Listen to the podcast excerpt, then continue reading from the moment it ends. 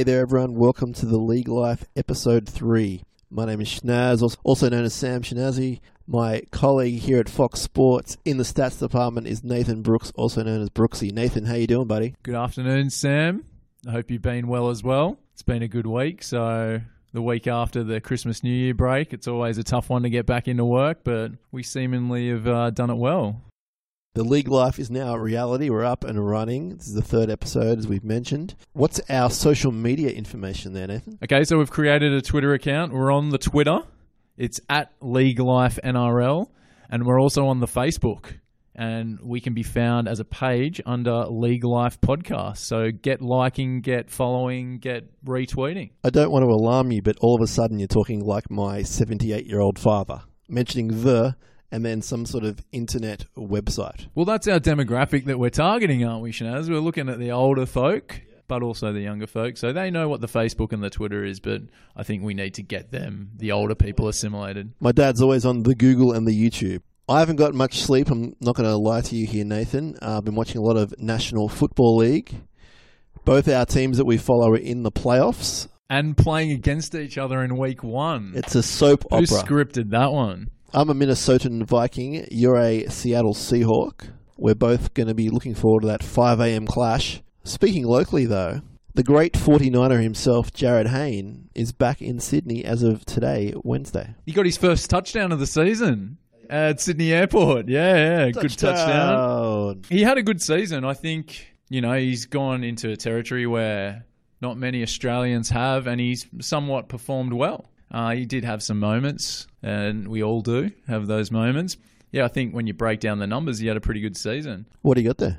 So his rushing stats are 17 rushing attempts for 52 yards and converting four first downs. He got some receiving yards as well. He caught six balls for 27 yards and had two first downs there. And on his punt returns, he had eight attempts for 76 yards. What do you think of the season, Schnaz? I think was pretty successful, don't you? Absolutely, and he was always going to be ridiculed, particularly by the Australian press more than the American press, because Australia loves the tall poppy syndrome. He had a lot of doubters, a lot of people who, to be honest, probably don't follow the code that much, and they were speaking way out of their of their schooling, and they thought I wouldn't even get a start. But from that preseason, which is pretty much where he tore it up, you knew he was going to get some game time. A lot of those. You mentioned, I think, four first downs. Yep, four rushing first downs, and he got two receiving. I can think of at least two that led to a touchdown from the next either play or two.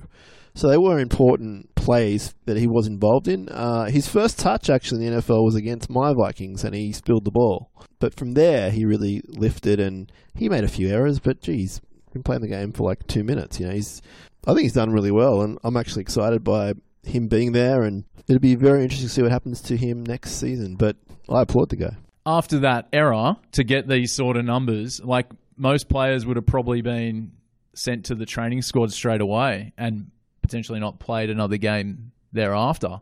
But to get some of those numbers, look, it's it's not exactly Adrian Peterson or Marshawn Lynch in our cases, but I think it's a definite successful season for an Aussie who was only really given it less, well, what, nearly nearly a year to achieve this. I think each time he was um, put back on the bench, so to speak, it wasn't necessarily even he was doing things wrong. It's just that more experienced guys were over their injuries or come from other places to play for them. And I don't really think his demotions were the classic demotions that, you know, you, you're going terribly, get out of here. It's more like you're doing a job. Yes, you can improve, but we're, we're still happy to have you around. Go back to the practice squad for a month and learn your routes and that kind of thing. And, you know, I'm just very interested now to see what he does for the uh, Australian Legends football team who play the mighty Liverpool Legends. You might put up some similar numbers. Who knows? But do you, as a question, I think he's made this choice to do the NFL, to play in the NFL, and to give it a shot.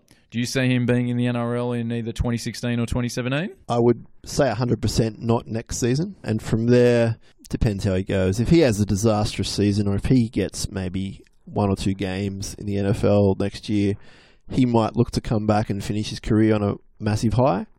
Uh, he'll obviously always be welcome until he can, you know, no longer play anymore in the NRL.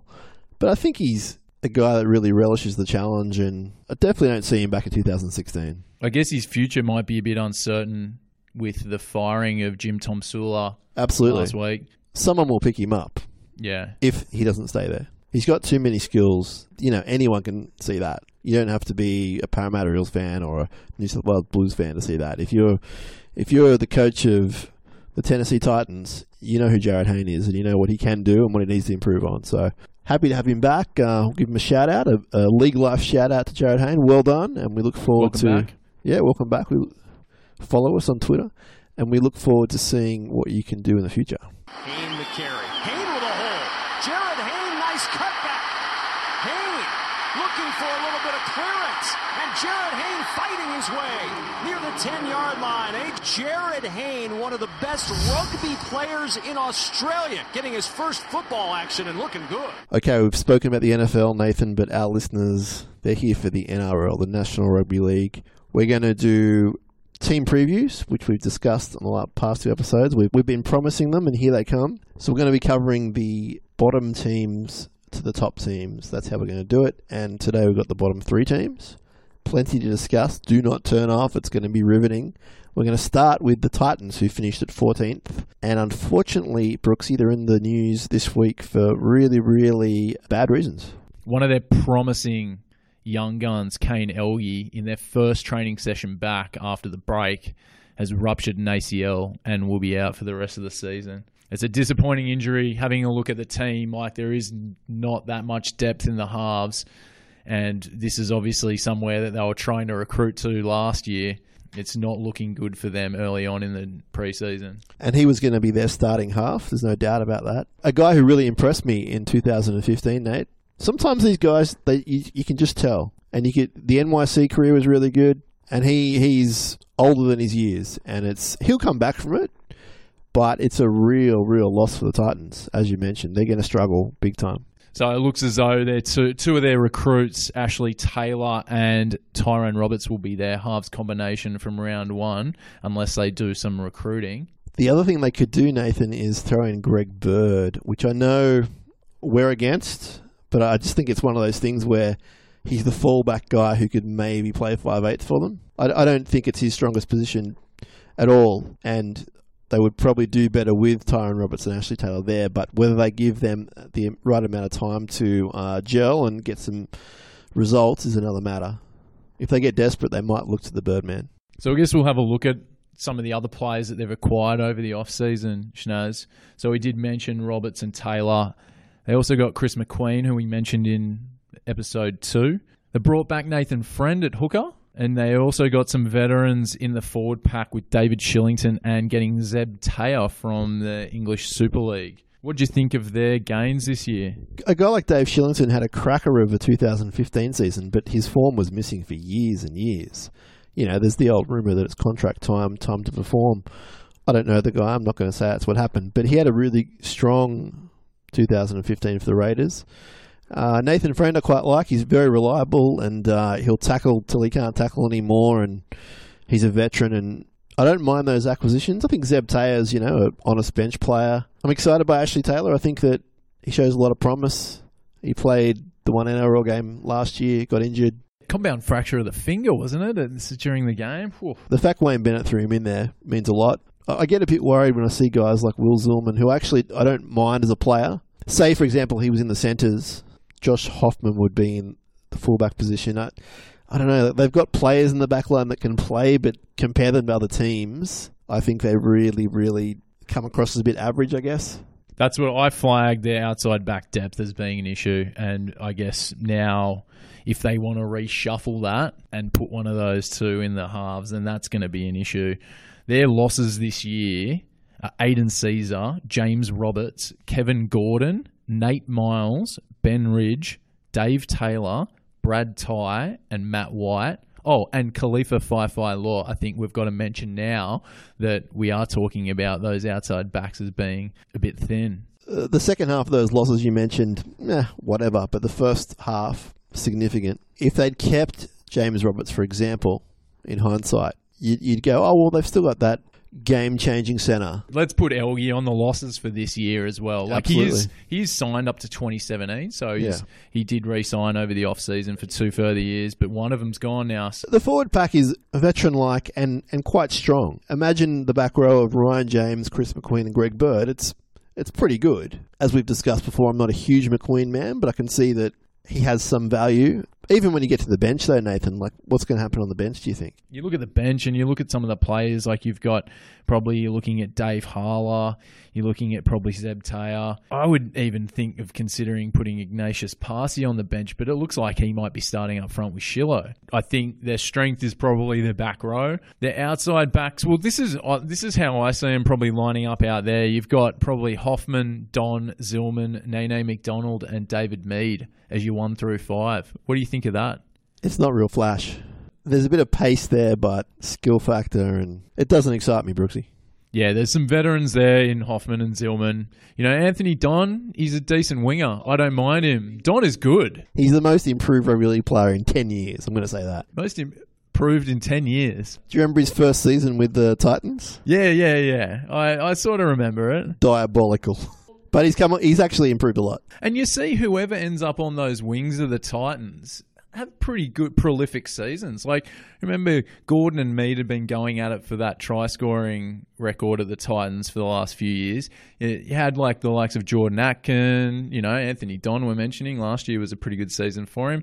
Like I think whoever like if he's still on the wing and David Mead's still on the wing, I think they've got some strike power out there in in terms of scoring tries, but it's just a matter of being able to contend with the other 15 teams on a week to week basis.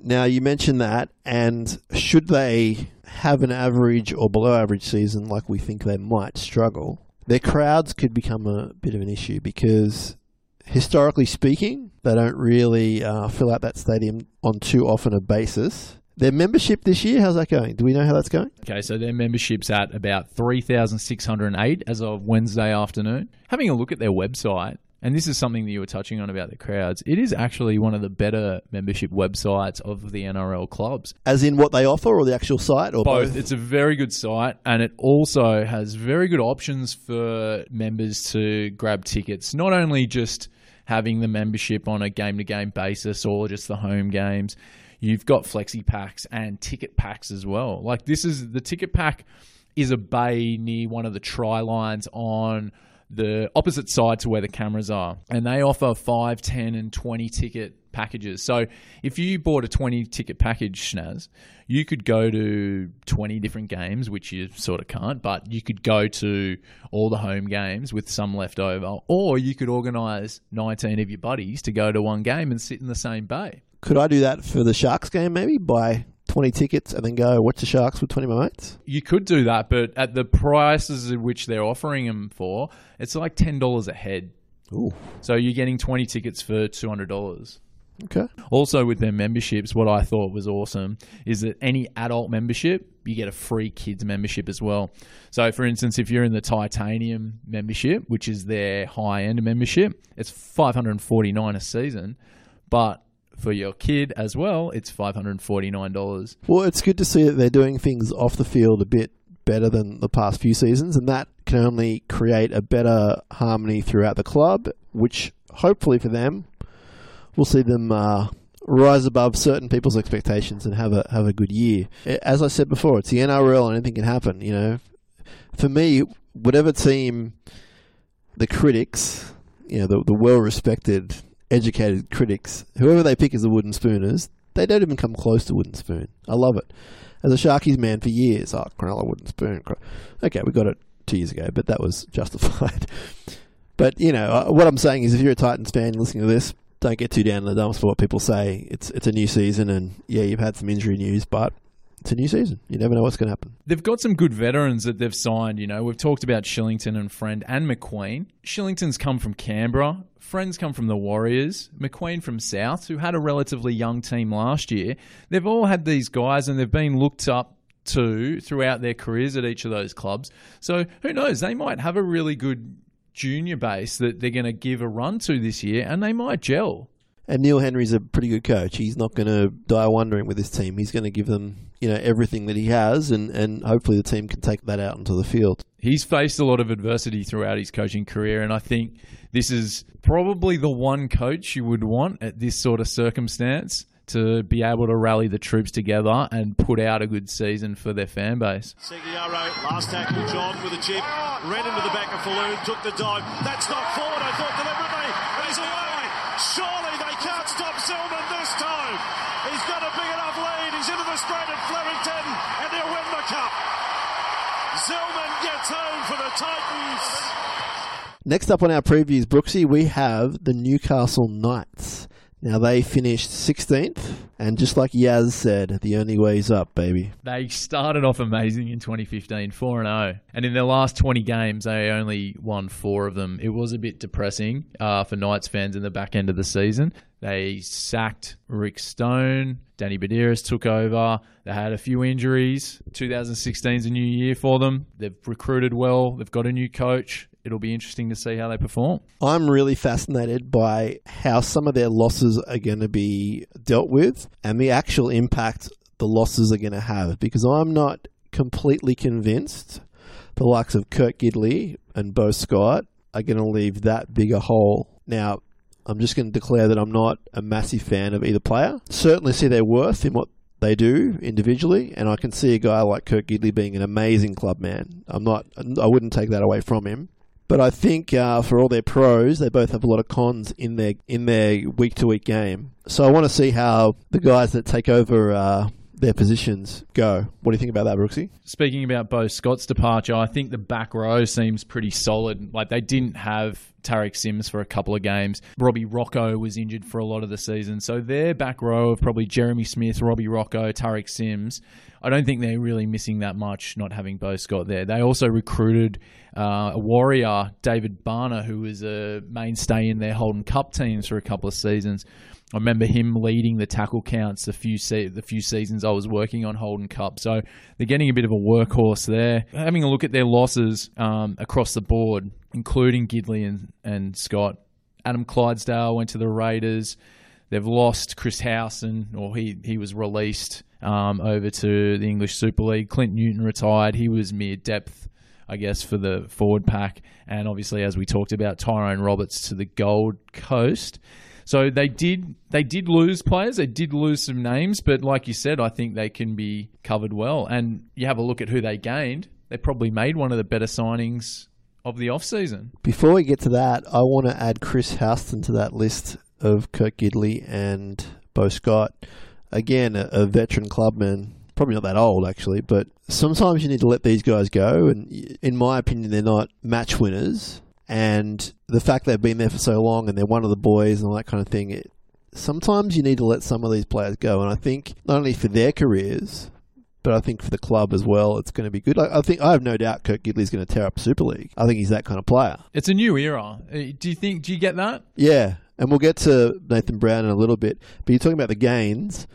Am I guessing that Trent Hodkinson is the big one they bought? Yeah, I think pairing him up with Jarrod Mullen could be a very good prospect for the Knights this season. Two, well, they're getting to veteran stuff. I think you could call Jarrod Mullen a veteran compared to some of these halves combinations that you see out there. Yeah, I don't know if Hodko is yet, but yeah, he's he's experienced. he's, He's, experienced. played Origin. Yeah, yeah. So Jarrod Mullen only played ten of the twenty-four games for the Knights last year. The Knights won five and lost five with Jarrod Mullen in the side. They were three and eleven without him.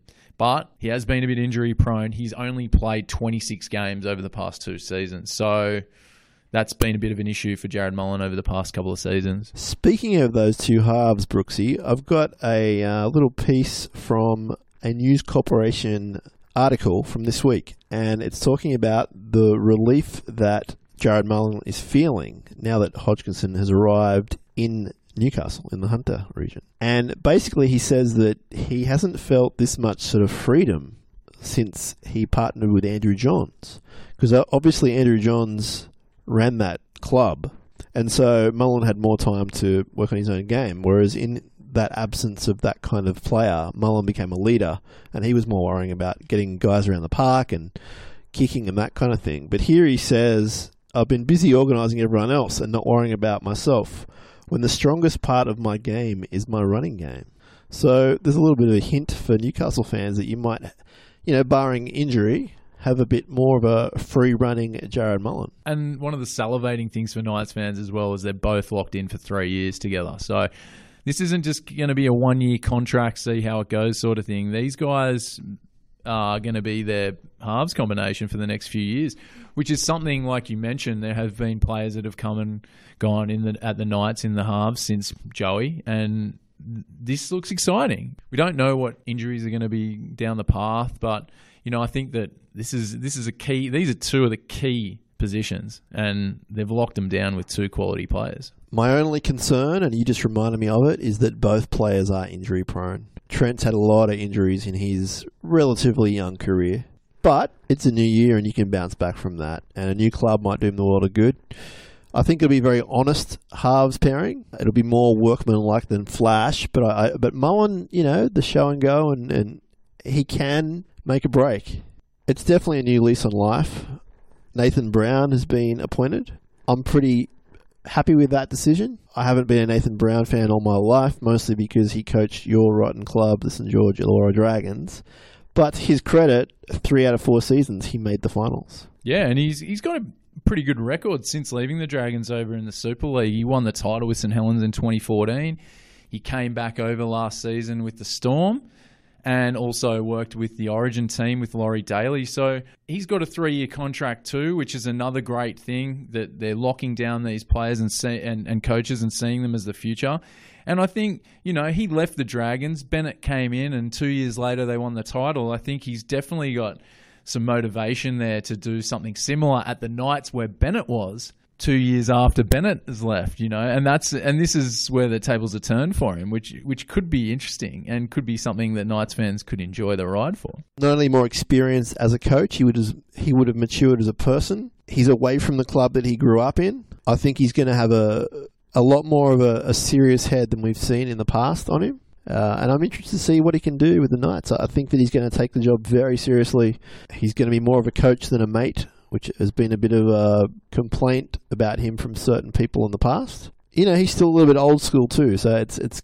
I think he's not necessarily going to have a boring game plan. I don't know if he's going to be a hit up five tackles and then kick kind of guy. I think he might try and reinvent the way they play a little bit. He brought in Mick Potter as one of his assistants and kept Danny Buderus. So Mick, he played with at St George pre-merger, and obviously Danny Buderus, one of Newcastle's boys. And you know, I think that's a good mix. He's got someone that he can trust in terms of you know where he's been with other clubs. Mick Potter was actually here's, here's an interesting fact. Did some research, Naz.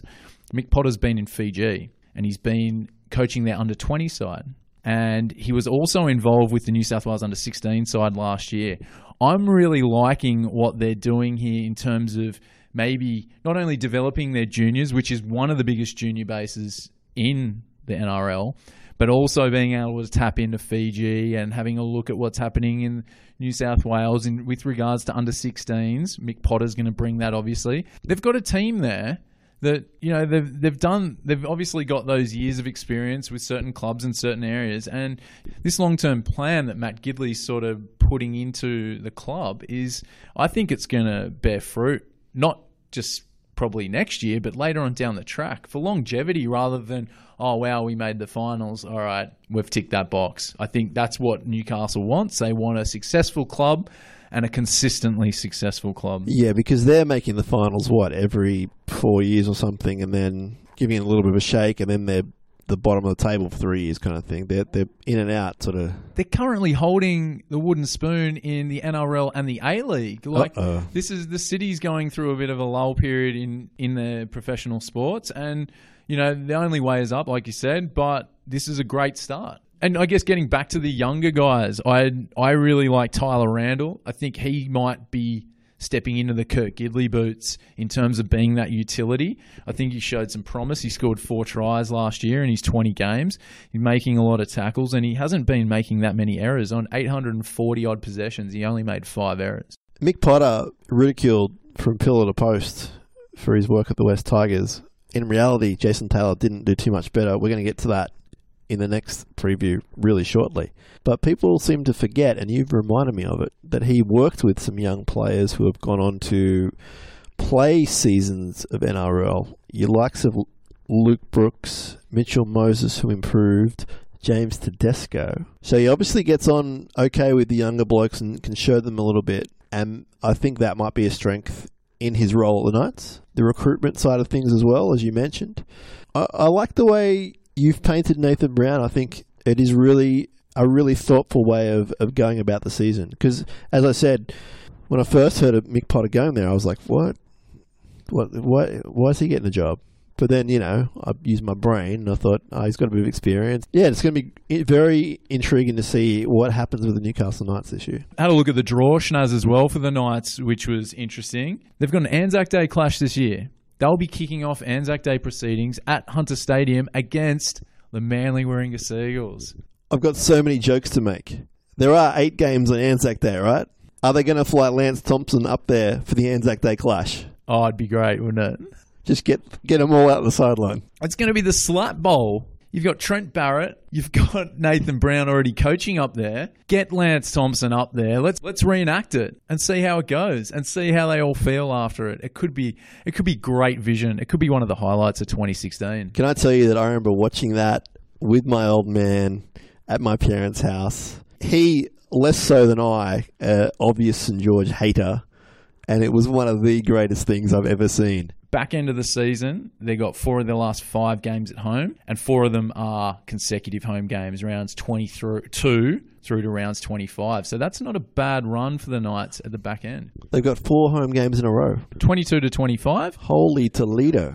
They finish up at Kogarah in round 26 against Brown's former club, the Dragons. What a great way to finish the season. Great storylines, isn't there? I like their team. I think the Sims brothers have to step up. I think Tariq's going to be a bit fired up that he left the Cowboys and they won a championship. Korbin looked good last year, and I think those guys have to really perform in order for the Knights to contend this season. You've got the halves, Gagai, Dane Gagai. I think he's a good player. And I think Sione Matty has got to step up again to a season like he did in 2014.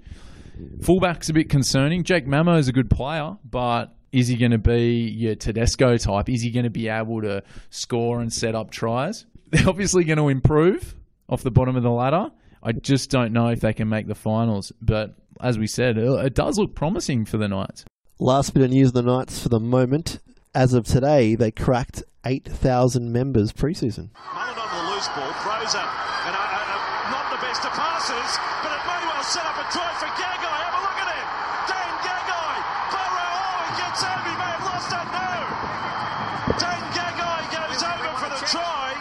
The last preview for this episode is a little team called the West Tigers. Little team, Two teams in one. two teams in one. Yeah, one of two. Te- one of two teams with two teams. What the hell are you talking about? Oh, no, I don't know. Continue, Schnaz.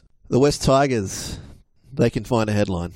I was going through the off season for the Tigers and had all these funny jokes and things that we could talk about. It hasn't been good. I, I'm just going to mention some names without going into too much detail. Matt Lodge and his trip to the US. One of the worst trips to the US I think anyone has ever had. Could not believe some of the things that were coming out about that scenario, and I think we should just leave it there because it's being dealt with. It's quite serious. We shouldn't it's, joke it's about serious. Curtis Sironen's Twitter account. Uh, can we talk about that? uh, that's all I'm going to say. Or it's been, I think he shut it down shortly after. It was a humorous moment for a lot of rugby league fans, but I guess the reality is it's people's lives being dealt with here. And I think either all players should have three years of social media education or no accounts at all. And just better passwords in general. Throw a few numbers, maybe an at sign. I'm going to challenge people to log into our Twitter account, Nathan, in all seriousness. Oh, yeah, ours is a doozy. What the hell were you doing? Oh, it, yeah. Oh, we haven't discussed this off air, people. This is legit. This is not a skit. Nathan Brooks sent me the password for Twitter. Not only will I never remember it, I struggled copying it. yeah, even if you copy and paste it, I think you're probably one character off. I love the subject matter, but maybe rugby league players need to follow the likes of Nathan Brooks, not only on Twitter, but also the way that they uh, handle their password situation. BrooksPasswords.com.au forward slash join. Uh, that's where you can sign on and get an awesome password from me.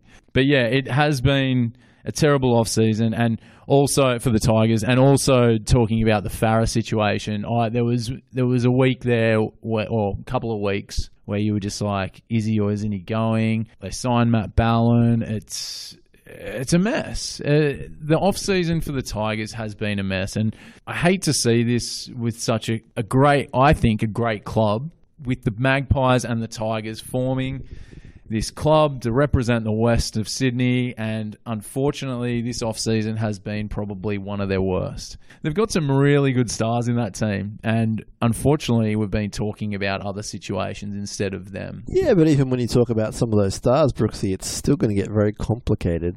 Yeah. Should we get into the number nine? Which number nine? And that this is the question that I think a lot of people. I think JT has said that, barring any incidents, that Farah is going to start, which obviously goes against what he said in previous times. They bought Matt Ballin, the veteran Matt Ballin, premiership winning Matt Ballin. I struggle to think that he's not going to be one of the 16 starting hookers in the NRL. Do you think hooker's are a very deep position in the NRL? I don't think it is. Farah was gone. Then he was going to play Reggie's. Then he was going to play for Liverpool Football Club. Now he's back as the starting West Tigers hooker I believe the quote is something like it's his position to lose. Matt Ballin will train very hard all summer. I don't think if JT keeps that line of thinking that I don't think Matt Ballin will I don't think Matt Ballin will force his way into the starting 17 but do you carry a hooker on the bench? I'm not sure. I, I also struggle to believe that Matt Ballin's going to play reserve grade all year as well. I tried to find what sort of contract situation he was on.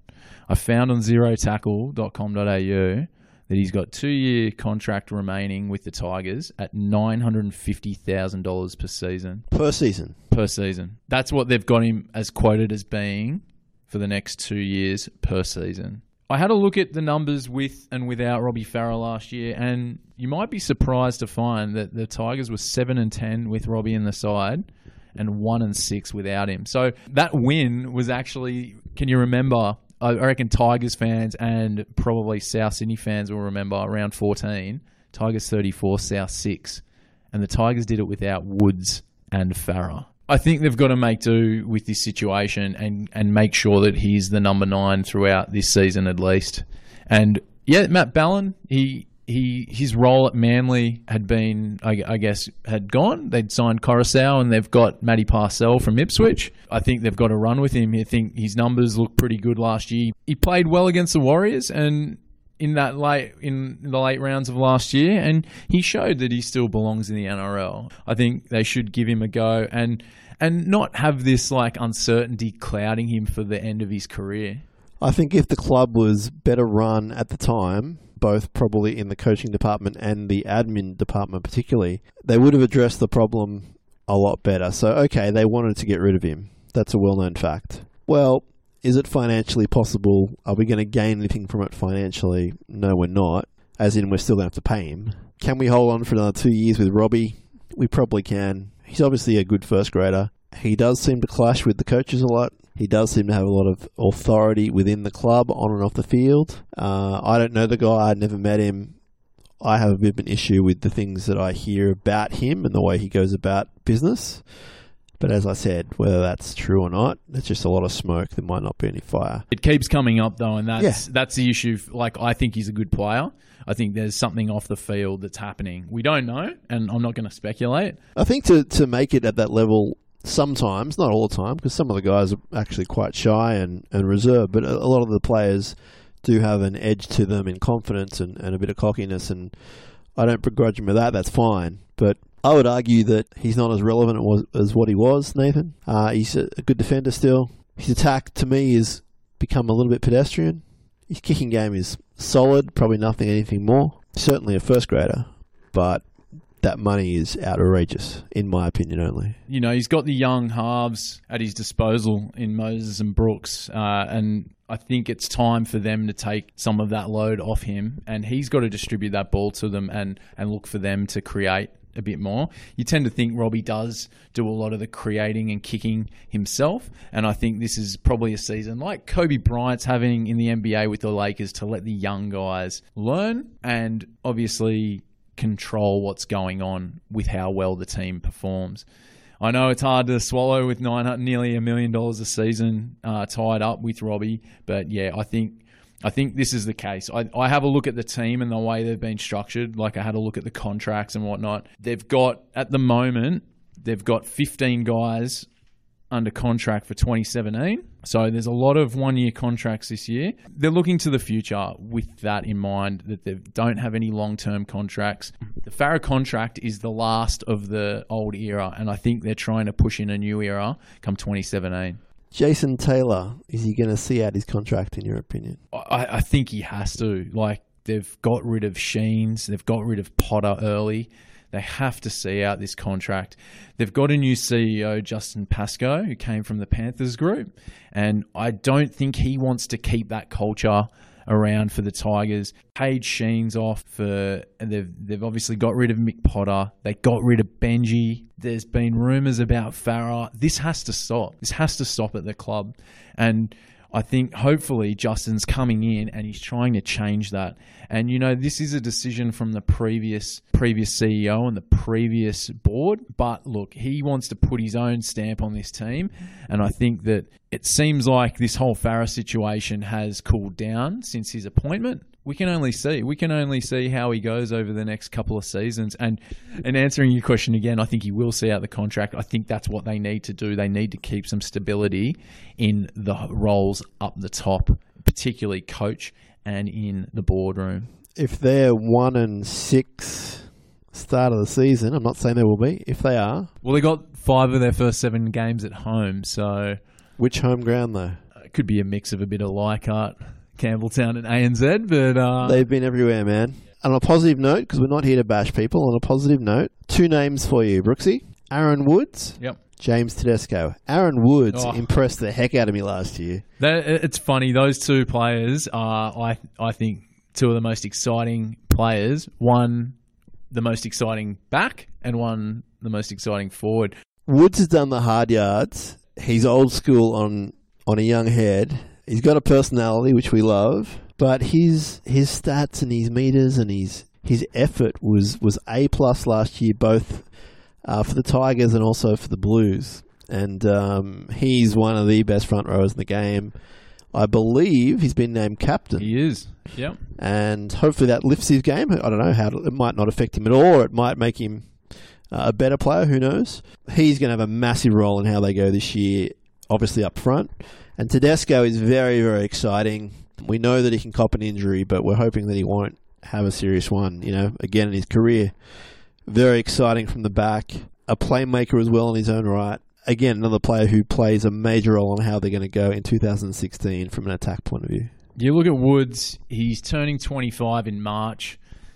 He's played over 100 NRL games. He's played the last eight Origin games for New South Wales. And some interesting stats that I found on him. He's 10th in average metres per game. He takes the second most tacklers per run to be brought down in the NRL, and it's just by by a very minute number to David Klemmer. So he averages 149 meters per game, and he gets nearly two and a half tacklers to bring him down every run that he makes, which is obviously second most. He's been awesome to watch. It's not just how he conducts himself on the field, but off the field. He seems like a very easygoing guy. I think he's got a lot of respect because he does do all the hard work. He'll bust out 20, 30 odd tackles as well. They're ringing in a new era. They've got their new captain, and I hope that Aaron Woods stays at the Tigers for the rest of his career because I see him being the face of this new era. And back to Teddy, he scored 17 tries.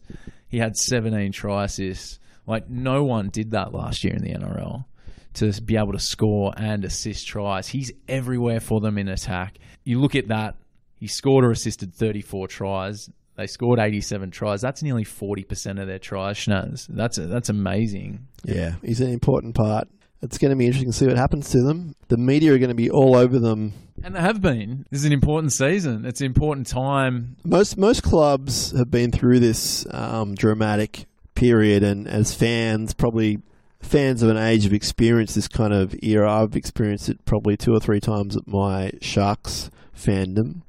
Uh, you're a Steelers man at heart, of course. You've been there. When you're in the spotlight and you do anything wrong, they absolutely fry you. Pretty much the Sydney press, I guess. It'll be interesting to see how Jason Taylor and his players uh, adjust to the new season. They're going to have to have a, a decent one, I think, for everything to kind of continue on as is.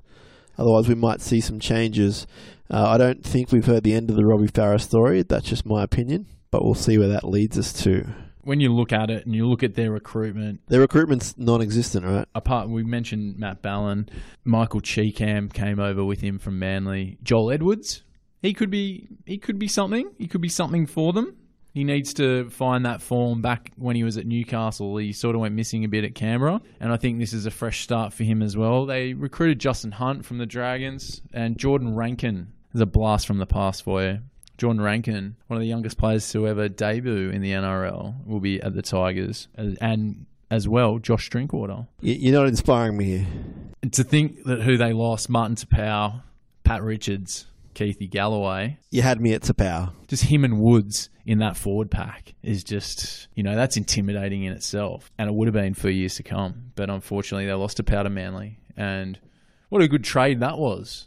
Ballin and Chee Kam for Marty Taupau. Well, Ballin, we think will get some uh, some game time, and he'll be healthy for him. He'll he'll he'll do a good job. He's he, he's not very flary, but he's an honest hooker with a lot of experience.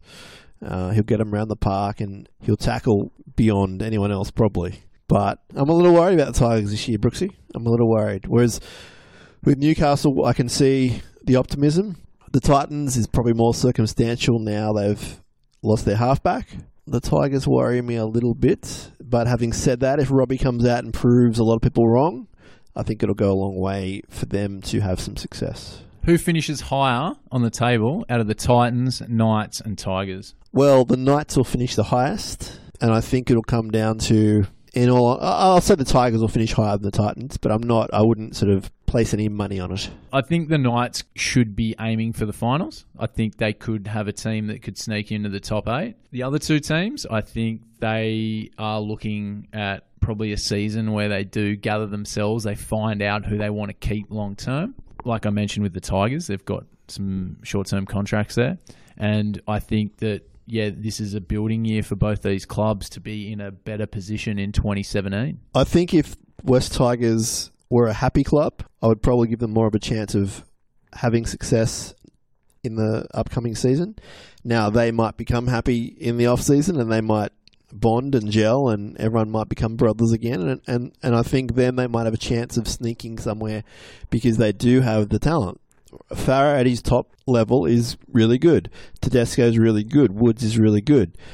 Brooks and Moses have a lot of potential. So it's not like they don't have good players or, or, or that potential, but I, I just want to see it gel and consistently. I want to see him win a bunch of games, not one, then lose two, then win one. I, I'm a little worried. One more thing about Robbie Farah just come to my attention, thinking about his injuries last year, which stemmed from Origin, the AC joint in his shoulder, and he played on in that match. As a Sharks fan, and you have Paul Gallen, who's played season in, season out with New South Wales, would you want Robbie Farah? And this has already been on the record from Laurie Daley saying that Robbie Farah is going to be their number nine.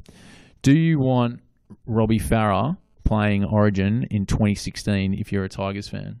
I personally wouldn't, but I'm not really that hard up about the New South Wales Blues. The Gallen situation is a little bit different because he's the face and he's the heart, and you know he'll admit it too. In the past, he's been very open about that. Sometimes as much as his club team, and that's his opinion. That's his right. He does that. He he he works for that. Uh, as someone who pays a lot of money to go see Gallen play every year, it does irk me a little bit. But as I said, I don't really have a great love for either of the Origin teams. I love Origin, but I'm not one of those people that would give their life to see one of those teams win. I would, I'd give my life to see my club win. Uh, Robbie's probably got two to three more years on Gallen to play. Gallen's got one more year, you'd think. And also, the Sharks have never won the title. Robbie's done that. Gallen hasn't done it. It's a little. I, I see where the argument is.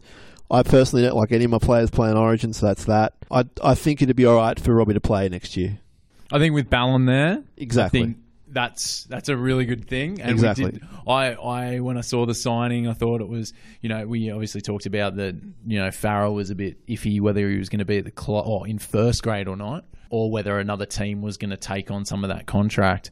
But I think now I think it's sort of enables them to put a top quality hooker in for 24 games this year. I hope that he gets through the origin period. I want to see him play a full season and I want to be able to gauge whether he's worth that because I reckon he thinks he wor- he's worth that, and I think a lot of Tigers fans think he's worth that, and for what he has done and what he is doing. So I want to see him come out. I want to see him play a full season, and I want him to showcase where he's at in terms of being a hooker. He is the New South Wales number one hooker by Laurie Daley's standards, and I want to actually see that. I'm a bit skeptical. I see a few other hookers out there in the league being probably better options at Origin, not to mention being the better hooker. I think with an all-round game, but I want to see him perform on the on the field, and this is a big season for him. And I think it could shut a few people up if he does.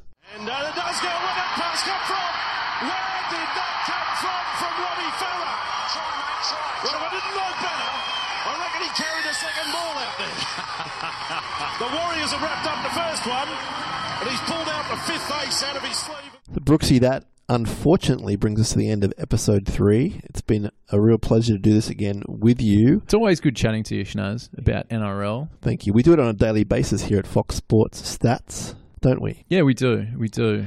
We want to say thank you to everyone who's been in touch and been on our social media sites. We really appreciate it. Thanks for listening. If you can tell your friends and your neighbors and your family, even your enemies, that'd be wonderful because we want to spread this as far and wide as it'll go.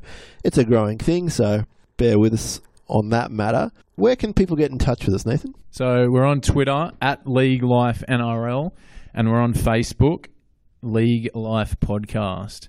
You can reach us both there. We want you guys to be able to vent any frustrations, talk about things, debate issues. We want that from you guys.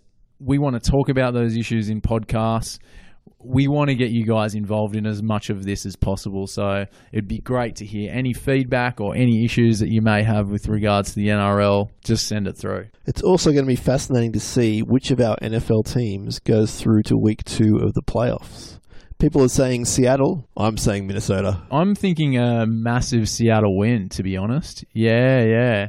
And I'm not just saying that because you're a Vikings fan. I'm a Seattle fan. I just think No, I think it'd be it's close. the arrogance of being a Seahawks fan. Yeah. This, is- this is what, what I've done the last few years. Uh, we had some good years, and then once Rusty and Marshawn Lynch and Pete Carroll, they all turn up. We should be winning three straight Super Bowls. If only this was a vodcast, you could see Brookesy and his hands and his movement, the meshing. Minnesota, Nathan, have quickly become one of the best defensive teams in the NFL. I unfortunately think your team is going to win, but I don't think it'll be a blowout. I wish you the best of luck. I wish all of our listeners in Seattle the best of luck. We're going to get going. We're going to get out of here. We'll see you again next week for more previews. Please do get in touch with us. Brookesy gave you all the info. Just go back on this little podcast and have a listen again. You'll get all the info again. Thank you very much. We'll speak to you next week on The League Life. Jerry, see you, see you later. Marcus, bye for now.